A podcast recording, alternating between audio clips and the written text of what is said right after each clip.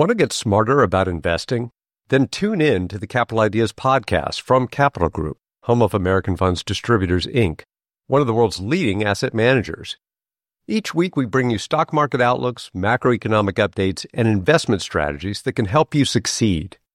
Learn from portfolio managers with decades of experience about how they navigate uncertain markets.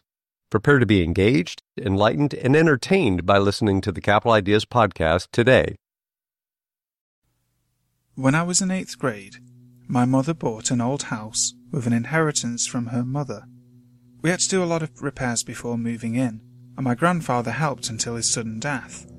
The last time we saw him was for my birthday dinner. Five days later, my Hey, have you ever used Cheapo Air? For years, and I really like it. With Cheapo Air, you can book online, use their app, or even over the phone. They've got great prices on over 500 airlines and millions of accommodations. They're my go to for travel planning. And if you join their Club Miles program, you can earn points to save on the cost of your travel. Book on the app and you get double points. Sounds like it's time I tried Cheapo Air. Call Cheapo Air at 855-247-3279 or visit cheapoair.com slash podcast. my mother found him dead in his home on her birthday. Poltergeist and paranormal activity started becoming more and more common from this point. It started with my bedroom door. The house was kind of unlevel, so I used an area rug to hold my bedroom door open when I wanted it. I saw this rug move across the floor to allow my door to close on many occasions. Sometimes it would slam. This house was originally constructed as government housing for Native American families. My bedroom was the original house, one small room. The rest was built on bit by bit, hence the unlevel floors. The kitchen was always a creepy place. There was usually some kind of small, cloudy figure looming outside of my mother's bedroom, just off the kitchen. I had to walk through the kitchen to get to the bathroom. Often, I would feel something brush by me, or hear footsteps behind me, to and from the bathroom. One night, my mother was home alone, working on a job in the kitchen. She was seated at a desk next to the doorway from the living room to the kitchen. Something turned the stereo on and turned the music up very loudly. My mother turned it down and went back to working. Then the music went very quiet. Again, she adjusted the volume. The next time she glanced over at the stereo, it was just in time to see the volume dial turning. She freaked out at this point, turned off the stereo, and quietly tried to work until I returned home. She told me about it, and I could see the fear in her face.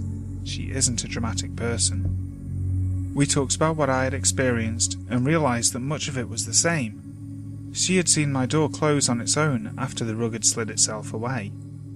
Things are always weird, but the scariest thing was on my last night at the house. I had graduated from high school and was moving to the East Coast. We'd packed all my stuff and loaded it for the drive. I cried a lot and we had a family dinner. My boyfriend was spending the night so that he could see me off in the morning. We were both in my room about to go to bed. I switched off the light and a very bright light went on in the corner above me. I turned the switch back on and saw my boyfriend.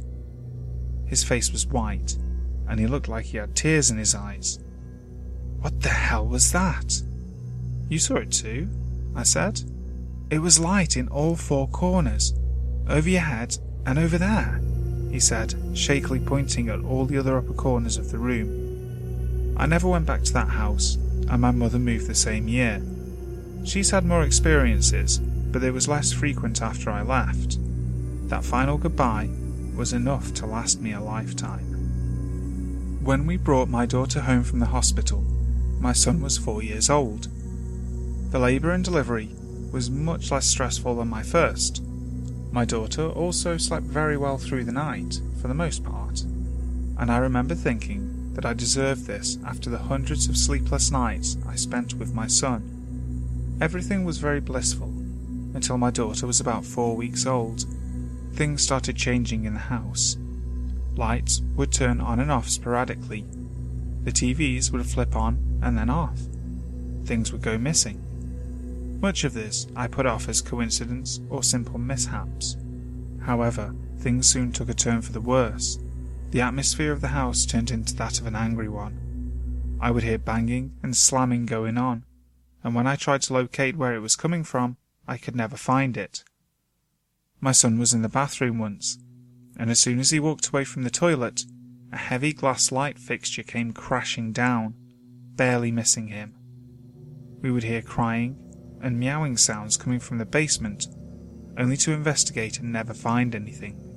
All of the children's toys would make their sounds at odd hours of the night. I remember one night hardly sleeping because the toys would take turns going off.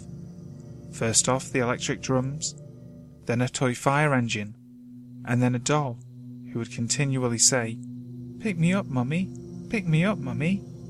That night, I threw all of the toys out on the driveway and ended up throwing them all away because it freaked me out so much. One rainy day, my son, baby daughter, and I were in the southwest bedroom. I was reading books to them when all of a sudden we heard the worst sound I have ever heard in my life. It sounded as if a million pieces of glass shattered inside the walls of the bedroom. It was a shrieking, shrilling sound, and my son looked at me and said, Mummy, let's leave this house. We did leave the house that afternoon, but did return. A person I know who is very spiritual came into the house and went through every room, and her and I prayed. We also told the spirit or entity to please leave the house and leave us alone. Gradually, things started getting better, and the angry feeling has left. I've always thought that this was probably a poltergeist haunting. One of my first experiences with the paranormal began quite innocuously. I'd just moved in with my fiance to a fourplex, two story apartment. She had a son from a previous marriage that I would later adopt and raise as my own, who was about two years old at the time. We'd been living in the apartment for about a month when the first strange thing happened. You see, we always kept the salt and pepper shakers on the top of the stove, and one day they went missing. We searched all over and under, but couldn't find these shakers. As most people would, we just chalked it up to forgetfulness and figured they would show up eventually. Well, they did. About a month later, and my fiance came out of the kitchen, asking, Where did you find the salt and pepper shakers? I didn't, I replied, and she proceeded to show me that the aforementioned shakers were mysteriously back on top of the stove, where they were normally kept, with the exception of the last 30 days. Needless to say, we were both a little stunned and couldn't find any rational explanation for this other than that one of us was lying. Later that night, as I was watching TV, my fiancée was doing the dishes. She came out of the kitchen with a look of shock and fear on her face, and said, You're not going to believe what just happened. You see, the cupboard doors above the sink are spring loaded, and if opened, will slam shut. As she was cleaning up, the doors above the sink opened and closed, slowly. Something that couldn't happen unless someone or something was guiding them. I've known about the paranormal prior to meeting her, and knew that what we had was a poltergeist. Another month went by with nothing out of the ordinary. Then the strangest thing happened. You see, both me and my fiancée work at the same company. We leave together in the morning, drive in the same car, and come home together. No one else had access to our apartment. This day was no different. We left for work, locked the door, and when we came back home, we were greeted by a pretty amazing sight. The furniture in the house was completely rearranged. The sofa was on the other side of the room. The end table was in the centre of the room. The TV was in the dining room. Almost every piece of furniture on the lower level had been moved. Why would anyone break in just to rearrange the furniture? I thought. Nothing was taken, just moved. After I returned everything to its proper location, we had no further occurrences for another month. It was at this time that I was beginning to notice a pattern. Each strange event was happening on the same exact day of every month. The following month, I stayed awake listening to the sliding door in the lower level slide open and shut. At first, thinking it was a burglar, I grabbed my trusty nine iron that I kept under the bed for such a purpose. Slowly and nervously, I proceeded down the stairs. I looked around, and not only was nobody in the house, but the metal bar that I keep in the track of the sliding door was still in place. Things like this kept happening on the same day each month. Nothing seemed malevolent, it just seemed to be a trickster. Then one month, as I lay awake in bed listening once again to the sound of doors opening and closing, I see a light from under my bedroom door, slowly fading in and out. There were no dimmer switches in the house, and yet this light was not just snapping on and off, it was fading in and out. In my youth, I was not as fearless as I am today, nine iron or not. I wasn't going to open that door and investigate the strange light. If it happened today, I would grab my trusty K2 and digital recorder, and I would have run out that door looking for evidence. Eventually, we moved, and whatever it was that was haunting us stayed within the house. We had no further problems at our new house. Normally, it's theorized that poltergeist is either caused by an individual or attached to an individual. The only thing I can think of is that because it was an apartment located in a fourplex, one of the people in the other apartments might have been the cause. As I said before, this wasn't my first experience with the paranormal, but one of the more interesting ones, and probably contributed to a large degree in my becoming a paranormal investigator today. I only wish that I had the guts back then to open that door and investigate. I am an 18 year old male and I live on the Gold Coast of Australia. This is something that happened only recently in my current house. My parents and sister were out on the sofa playing Uno while I was watching TV in my room when I heard a massive thud on the bedroom window. Now, at the time, my curtains were shut, and it took a little courage to get up and move them to see what was outside. Being a little freaked out, I ended up sleeping on the couch where it was a bit less spooky at the time. I told my parents, but they swore they didn't hear a thing. Two nights later, it was a Friday and around half five. My parents were out at a barbecue, and my sister was at her friend's place across the road for a sleepover, while I was up listening to music and working on assignments.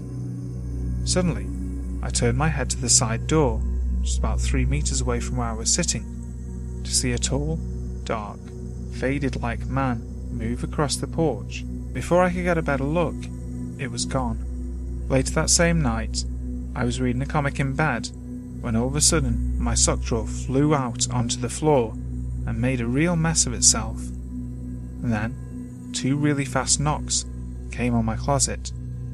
It freaked me out at the time because I thought someone might have been in there ready to attack me. So I ran out of the room, grabbed a knife from the kitchen, and slowly crept back to my bedroom. I opened my closet door to find three of my shirts dangling as if somebody had just knocked them off the hangers. That night, I slept on the couch again. Nothing further happened, though I was just really stressed and scared. The next morning, I awoke to find a broken guitar string on my guitar. My trouser drawer was halfway opened, and for some strange reason, both my doorknobs had been twisted off and were laid out nicely on the floor next to each other. I told Mum and Dad about my situation, and they thought I was turning weird. The next couple of weeks before I would fall asleep, I could hear my name being whispered, like it was rotating around my head.